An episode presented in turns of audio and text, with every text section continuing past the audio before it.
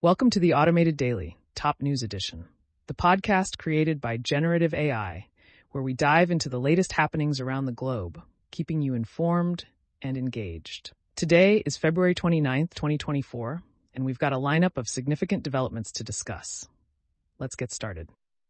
In a concerning report from the United Nations, Israel stands accused of intentionally starving Palestinians in the Gaza Strip, an act labeled as both a war crime and genocide. The U N's top expert on the right to food highlights the severe shortages faced by the region, with malnutrition hitting children and infants hardest. The Israeli government's actions, including the destruction of food supplies and restriction of humanitarian aid, have drawn sharp criticism, yet a response from Israel remains pending.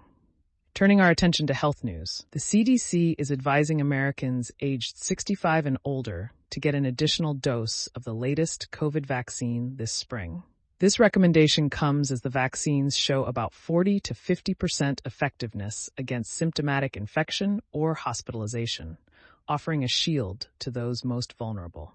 In a move to safeguard personal data from foreign threats, President Joe Biden has signed an executive order. This directive aims to protect sensitive information from being exploited by nations like China and Russia, focusing on commercial data brokers and the sale of Americans' personal data. The Department of Justice is set to establish regulations to bolster these protections.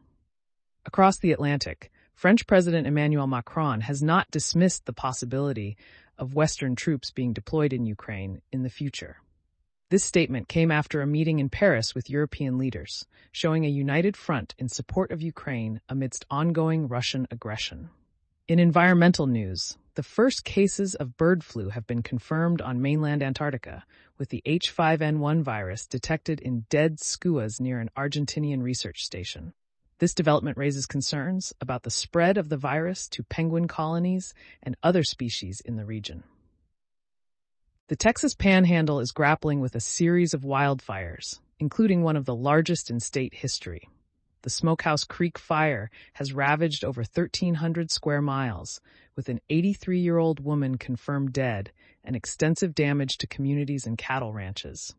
A comprehensive review has linked ultra-processed foods to thirty-two harmful health effects, including increased risks of heart disease, cancer, and early death. The study, involving almost ten million people, underscores the urgent need for public health measures to curb the consumption of these foods.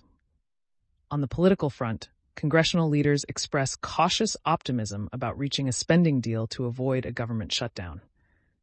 With the deadline looming, discussions with President Biden are ongoing, though a concrete plan has yet to be finalized. Australia's domestic spy agency, A C O, has disclosed that a retired Australian politician was cultivated by foreign spies, known as the A-Team. This revelation has sparked discussions on the need for stronger measures against foreign interference in Australian politics. In financial news, Bitcoin has surged above fifty-four thousand dollars for the first time since December twenty twenty-one, driven by factors including the upcoming Bitcoin halving. Other cryptocurrencies and related equities have also seen gains, indicating a growing retail interest in the crypto market. NASA's DART mission has not only successfully altered the orbit of the asteroid Dimorphos, but may have also reshaped its structure.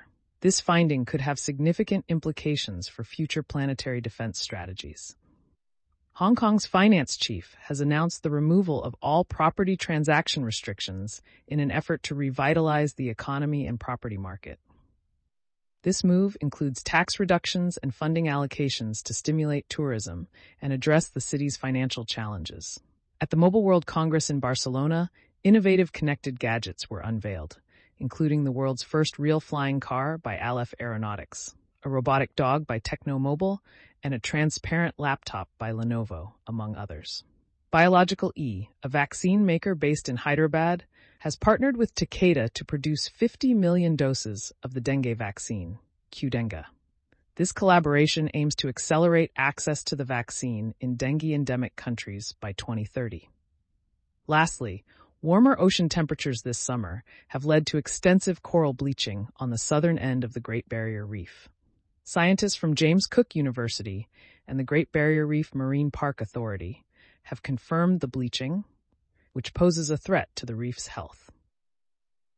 That wraps up today's top news edition of the Automated Daily.